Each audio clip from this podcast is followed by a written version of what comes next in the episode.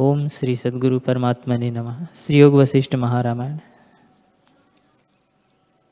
वशिष्ठ जी बोले, हे राम जी, संसार का बीज अहंकार है। जब अहम भाव होता है, तब संसार होता है। पर अहंकार वस्तु कुछ नहीं, भ्रम से सिद्ध हुआ है। जैसे मूर्ख बालक परछाई में पिशाच की कल्पना करता है पर पिशाच कुछ वस्तु नहीं, उसके भ्रम से होता है। वैसे ही अहंकार कुछ वस्तु नहीं, स्वरूप के भ्रम से होता है। हे राम जी जो वास्तव में कुछ वस्तु नहीं तो उसके त्यागने में क्या कठिनाई है? तुम में अहंकार वास्तव में नहीं है, तुम केवल शांत रूप चैतन्य मात्र हो। उसमें अहम भाव होना उपाधि है। उससे सुमेरु पर्वत आदि जगत बन जाता है, जो संवेद, संवेदन रूप है।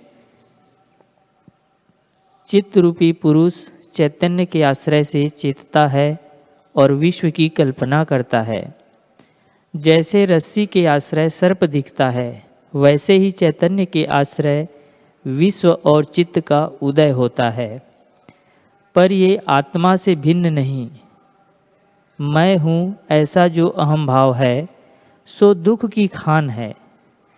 सब आपदाएँ अहंकार से होती है।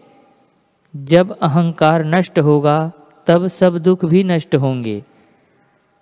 हे राम जी, जैसे सूर्य के आगे बादल होते हैं तो प्रकाश नहीं होता।